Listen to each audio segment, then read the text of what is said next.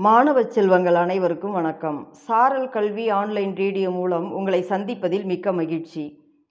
இன்று உங்கள் சிந்தனையை தூண்டுவதற்கு ஒரு சிறு கதை. கதை கூறுபவர் இரா கலையரசி தொடக்கப்பள்ளி ஆசிரியர் பாப்பிரெட்டிப்பட்டி ஒன்றியம் தருமபுரி மாவட்டம்.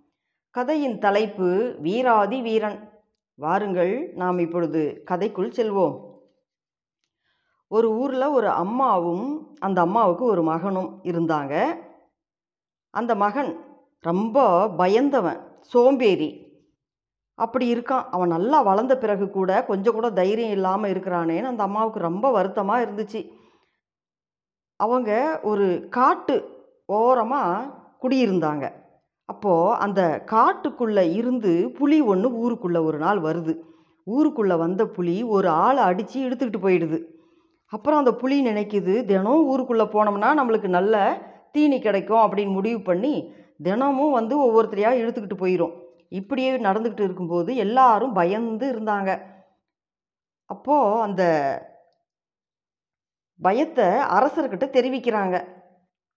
மன்னரும் யோசிக்கிறார் இப்படி புலி வந்து மனிதர்களெல்லாம் கொன்று இழுத்துக்கிட்டு போகுதே என்ன செய்யலாம் இதுக்கு? அப்படின்னு மந்திரி கிட்ட ஆலோசனை கேட்பாரு அந்த புலியை யார் கொன்று மன்னர் முன்னாடி கொண்டு வந்து போடுறாங்களோ அவங்களுக்கு ஆயிரம் பொன் பரிசாக கொடுப்போம் அப்படின்ட்டு அவர் அறிவிப்பு கொடுப்பாரு. அந்த பொற்காசுக்கு ஆசைப்பட்டு ஒரு சிலர் போயிட்டு புளியை கொள்றேன்னா அவங்களுமே அங்கே புளியினால் அடித்து சாகடி செத்து போயிடுவாங்க நடந்ததையெல்லாம் பார்த்துக்கிட்டு இருந்த இந்த மகன் இந்த சோம்பேறி மகனுக்கு ரொம்ப பயம். என்னைக்கு நம்மளை வந்து புலி கொண்டுடுமோ அப்படின்னு நினச்சிக்கிட்டு அவங்க அம்மா கிட்ட சொல்லுவான் அம்மா நாளைக்கு நான் புளியை கொள்றதுக்காக புறப்படுறேன். எனக்கு நீங்கள் ரெண்டு நாளைக்கு தேவையான சாப்பாடு கட்டி கொடுங்க அப்படின்ட்டு கேட்பான் உடனே அம்மாவுக்கு ரொம்ப ஆச்சரியம். நம்ம மகனே ஒரு ரொம்ப பயந்தாங்கோழியாச்சே இவன் எப்படி புளியை போய் கொல்லுவான்? இதில் ஏதோ தந்திரம் இருக்குது இவன் என்னமோ நினச்சி முடிவு பண்ணிகிட்டு இருக்கான் அப்படின்ட்டு உண்மையை சொல்லு. என்ன நினப்பில் நீ இப்படி சொல்லிகிட்டு இருக்க? அப்படின்னு அவங்க அம்மா கேட்குறாங்க அப்போ அந்த சோம்பேறி மகன் சொல்லுவான் அம்மா என்ன ஒரு நாளைக்கு புலி வந்து அடித்து இழுத்துட்டு போயிடுச்சுன்னா நான் என்ன பண்ண முடியும்? அதனால் காட்டுக்குள்ளே போய் ஒரு பெரிய ஆலமரமாக பார்த்து அந்த மரத்து மேலே ஏறி நான் பத்திரமா உட்காந்துப்பேன் அப்படின்னு சொல்லுவான். ஓ பரவாயில்ல. நீயாவது புலிக்கிட்ட மாட்டி செத்து போயிடாம பத்திரமா இரு. நான் உனக்கு சாப்பாடு கட்டித்தரேன் அம்மாவும் சாப்பாடு கட்டி கொடுக்குறாங்க. அதை எடுத்துக்கிட்டு போகிறவன் ஊருக்குள்ளே இருக்கிறவங்களாம் இவன் புளியை கொல்ல தான் போகிறான்றதை நம்பணும் இல்லையா? அதுக்காக ஒரு ஈட்டியை கையில் எடுத்துக்கிறான். சோத்து மூட்டையும் ஈட்டியும் எடுத்துக்கிட்டு ஊரில் இருக்கிறவங்ககிட்டலாம் சொல்லிவிட்டு அவன் புறப்பட்டு போவான். ஊரில் இருக்கிறவங்களாம் சிரிக்கிறாங்க. இந்த பயந்தாங்கோழி புளியை கொல்ல போகிறானா அப்படின்னு. இவன் காட்டுக்குள்ளே போய் ஒரு பெரிய ஆலமரமாக பார்த்து மேலே ஏறி உட்காந்துக்கிறான் இரவு நேரம் வந்துச்சு. பௌர்ணமி வெளிச்சம். அந்த வெளிச்சத்தில் இவன் மேலே உட்காந்துக்கிட்டு பசி வேற அவனுக்கு எடுக்குது. சாப்பிட்டு முடிக்கிறான்.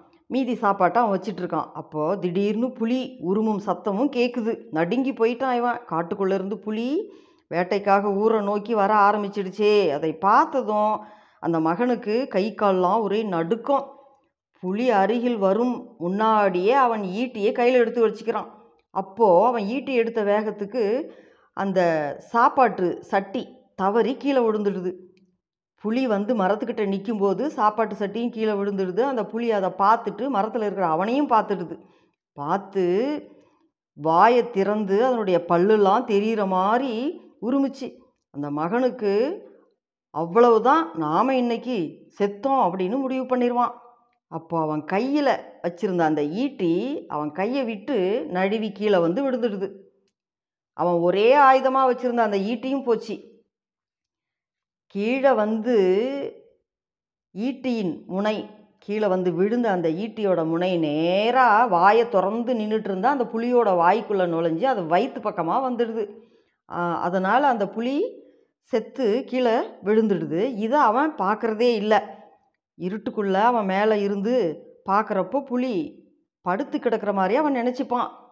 இந்த புலி நம்மளை அடித்து கொள்ளாத இந்த இடத்த விட்டு போகாது இங்கேயே படுத்துடுச்சு அப்படின்னு நினச்சிக்கிட்டு அவன் அந்த மரத்தில் அந்த கிளையை இறுக்கி பிடிச்சி பயத்தோடு தூங்கிக்கிட்டு இருப்பான். பொழுதும் விடிஞ்சிடுது. ஊருக்காரங்கெல்லாம் அங்கே வந்து சேர்ந்து பார்க்குறாங்க புலி அங்கே செத்து போய் இருக்கும். உடனே இந்த சோம்பேறி பையனை பரவாயில்ல இவன் புலியை கொன்னுட்டான். இனிமேல் இவனை சோம்பேறி தைரியம் இல்லாதவன் சொல்லக்கூடாது அப்படின்ட்டு அவனை எல்லாரும் பாராட்டுறாங்க. இந்த விஷயம் அரசர் வரை போயிடுது. அரசரும் இவனை பெரிய வீரன் அப்படின்னு பாராட்டி தன்னுடைய படைக்கு உப தளபதியாக நியமனம் பண்ணிடுறார். அந்த மாதிரி நேரத்தில் அங்கே இருக்கக்கூடிய தளபதி இவனை பார்த்து கேட்குறாரு நீ தைரியமாக சண்டை போடுவியா? அந்த கத்தி வாள் இதெல்லாம் எடுத்து பயன்படுத்துவியான்னு கேட்கும்போது அதெல்லாம் பார்த்தாவே எனக்கு பயம் அப்படின்னு சொல்லுவான் தளபதிக்கிட்ட இவனையெல்லாம் வச்சு எப்படி நாம் போர் நடத்துறது? அப்படின்னு அவர் நினைப்பார். அப்போது அந்த நேரம் பார்த்து எதிரி நாட்டு ராஜா படையெடுத்து வர தகவல் வருது. இந்த நாட்டு ராஜாவுக்கு படைகளோடு தயாராக இருக்கணும் அப்படின்ற ஒரு முடிவை பண்ணிக்கிட்டு என்ன செய்யலாம் எதிரி எப்படி வெல்வது அப்படின்னு தளபதிக்கிட்ட அவர் கலந்துரையாடிக்கிட்டு இருப்பார். தளபதி தலைமையில் ஒரு படையும் உப தளபதி தலைமையில் அதான் அந்த சோம்பேறி மகன் அவனுடைய தலைமையில் ஒரு படையும் நியமனம் பண்ணிடுறார். அப்போது இவன் சொல்லுவான் இந்த போரில் மாட்டி நாம் முடிஞ்சு போயிடுவோம் புலிக்கிட்ட இருந்து தப்பிச்சோம் இப்போ போருக்கு போக சொல்கிறாங்களே என்ன செய்கிறது அப்படின்னு ஏதோ ஒரு குருட்டு நோக்கத்தில் ராஜா கிட்ட சொல்லுவான்.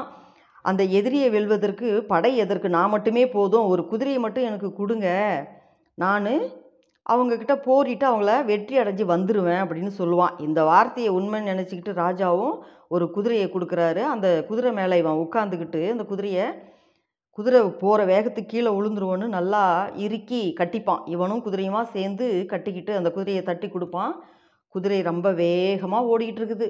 அந்த எதிரி படைகள் காத்துக்கிட்டு இருக்கிற அந்த பகுதி பக்கமாக அது ஓடும். ஓடுற வேகத்துக்கு இவன் ரொம்ப பயப்படுறான். ஒரு ரெண்டு பனைமரம் இருக்கிற மத்தியில் ஓடுது குதிரை. அப்போ இவன் ரெண்டு கையிலையும் அந்த பனைமரத்தை இறுக்கி பிடிப்பான். பனைமரமே வேரோடு வந்துடுது. ரெண்டு கையிலையும் பனைமரத்தை பிடிச்சபடியே அவன் குதிரை மேலே உட்காந்து ஓடிக்கிட்டு இருக்கும்போது அந்த குதிரை அந்த எதிரிகள் படைக்குள்ளே போய் நுழைஞ்சிடுது. அதை பார்த்த எதிரிகள் இவன் பெரிய வீரனாக இருப்பான் போல இருக்கு இப்படி பனைமரத்தோடு வந்துக்கிட்டு இருக்கானே அப்படின்னு பயந்து போய் எல்லாரும் ஓடிடுவாங்க ஆக எதிரி படை தோர்த்து ஓடின மாதிரி முடிவாயிரும். ராஜாவும் இவனை பெரிய வீரன் ரொம்ப பாராட்டுவார். பாராட்டிட்டு ராஜாவோட மகளை இந்த சோம்பேறி மகனுக்கு கல்யாணம் முடித்து ராஜ்யத்தையும் கொடுப்பார். அப்போது அவன் முடிவு செய்வான். யாருமே சோம்பேறியாக இருந்தால் சோம்பேறியாக தான் இருக்கணும். முயற்சி செஞ்சோம்னா நாம் எந்த உச்சத்துக்கும் முன்னேறலாம். நாம் ஏதோ செய்ய போய் இப்படி ஒரு பாராட்டு கிடச்சி ராஜ்யமும் கிடச்சிருக்குது. இனிமேல் நாம் ஒரு அரசனுக்கு தகுந்த அந்த போர் முறைகளை எல்லாம் நாம் கற்றுக்கணும் அப்படின்ட்டு சுறுசுறுப்பாக சண்டை பயிற்சியெல்லாம் கற்றுக்க ஆரம்பிச்சிருவான். என்ன மாணவர்களே சோம்பேறியாக இருந்தால் எதையும் சாதிக்க முடியாது என்பதுதான் இந்த கதையிலிருந்து நாம் தெரிந்து கொள்கிறோம். மீண்டும் ஒரு நல்ல கதையோடு சந்திக்கலாம். நன்றி.